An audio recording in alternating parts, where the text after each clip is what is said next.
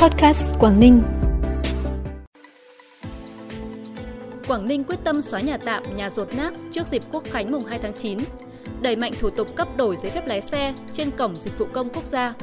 Sự kiện chào mừng Ngày Quốc tế Yoga lần thứ 9 năm 2023 sẽ diễn ra tại thị xã Đông Triều là những thông tin đáng chú ý sẽ có trong bản tin hôm nay 15 tháng 6. Sau đây là nội dung chi tiết. Thưa quý vị và các bạn, hiện trên địa bàn tỉnh Quảng Ninh có tổng cộng 266 nhà thuộc diện tiêu chí nhà tạm, nhà rột nát, chủ hộ thuộc các đối tượng hộ nghèo, cận nghèo theo chuẩn đa chiều giai đoạn 2021-2025 và các hộ khó khăn khác về nhà ở, chủ yếu là người khuyết tật neo đơn. Trong số này, 160 nhà cần xây mới và 106 nhà cần sửa chữa. Ước tính mỗi nhà xây mới cần hỗ trợ 80 triệu đồng, mỗi nhà sửa chữa cần hỗ trợ 40 triệu đồng.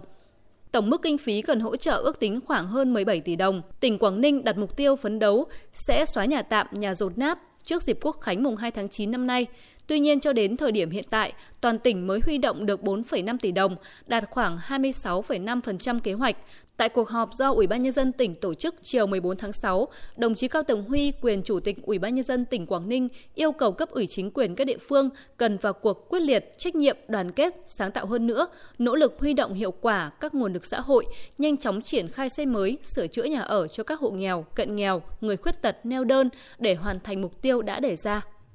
Quảng Ninh là một trong những địa phương dẫn đầu cả nước triển khai và thực hiện thành công thủ tục đổi giấy phép lái xe, dịch vụ công mức độ 4 trên cổng dịch vụ công quốc gia từ tháng 12 năm 2022. Tuy nhiên, tính đến ngày 13 tháng 6 năm 2023, Sở Giao thông Vận tải tỉnh Quảng Ninh mới cấp đổi được 108 giấy phép lái xe mức độ 4 trên cổng dịch vụ công quốc gia. Trong khi đó, bình quân mỗi ngày, Trung tâm Phục vụ Hành chính công tỉnh tiếp nhận trực tiếp trên 100 hồ sơ đề nghị cấp đổi giấy phép lái xe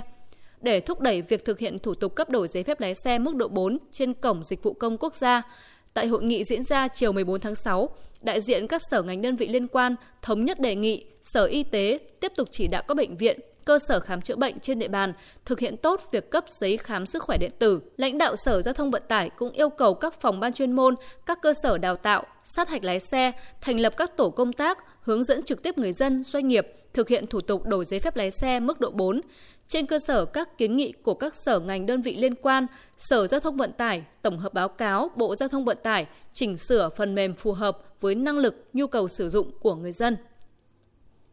Hội Doanh nhân trẻ Quảng Ninh phối hợp với Hội Doanh nhân trẻ Bắc Ninh tỉnh Bắc Ninh vừa tổ chức thẩm định đối với 4 ứng viên vào vòng trung tuyển chương trình bình chọn top 100 doanh nhân trẻ khởi nghiệp xuất sắc toàn quốc 2023 gồm công ty cổ phần nhựa HBC thành phố Cẩm Phả, công ty trách nhiệm hữu hạn máy tính Quảng Ninh thành phố Hạ Long, công ty cổ phần đầu tư bất động sản Happy Group thành phố Hạ Long, công ty cổ phần phát triển công nghệ Cyber Logistics thành phố Hạ Long.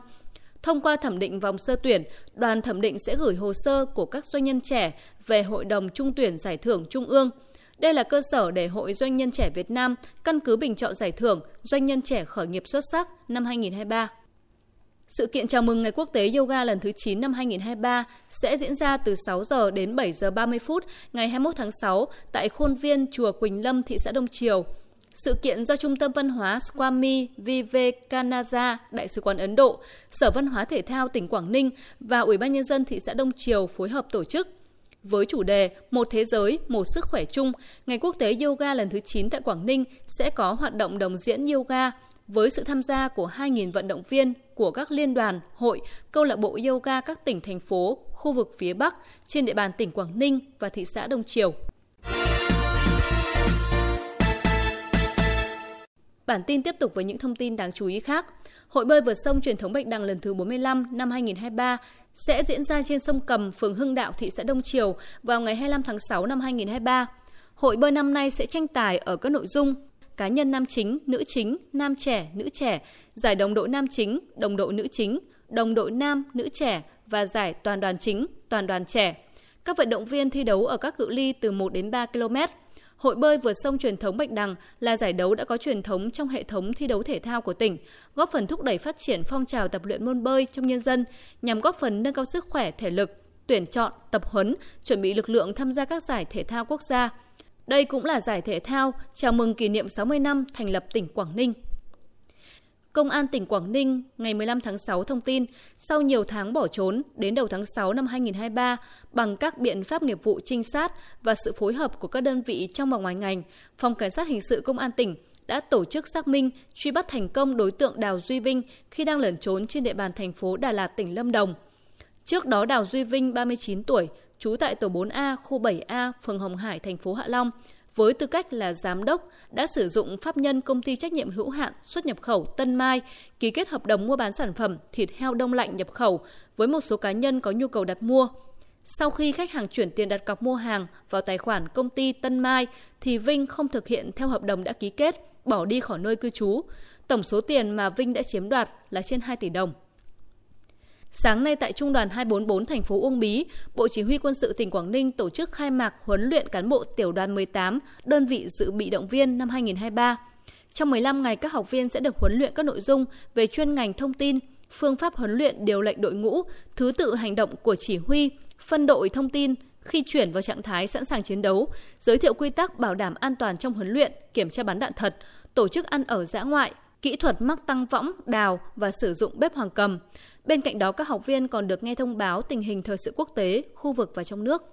Phần cuối bản tin là thông tin thời tiết. Thưa quý vị và các bạn, theo Đài khí tượng Thủy văn tỉnh Quảng Ninh, đêm nay và ngày mai tỉnh Quảng Ninh chịu ảnh hưởng của rãnh thấp có trục ở qua Bắc Bộ và nâng trục dần lên phía Bắc kết hợp với hội tụ gió trên cao còn duy trì hoạt động yếu. Thời tiết các khu vực trong tỉnh phổ biến nhiều mây, đêm không mưa, ngày giảm mây trời nắng. Riêng khu vực miền Đông, đêm và sáng sớm có mưa, mưa rào và rông, ngày giảm mây trời nắng, nhiệt độ cao nhất 33 độ, thấp nhất 27 độ. Thông tin thời tiết vừa khép lại bản tin podcast hôm nay. Cảm ơn quý vị và các bạn đã quan tâm đón nghe. Xin chào và hẹn gặp lại.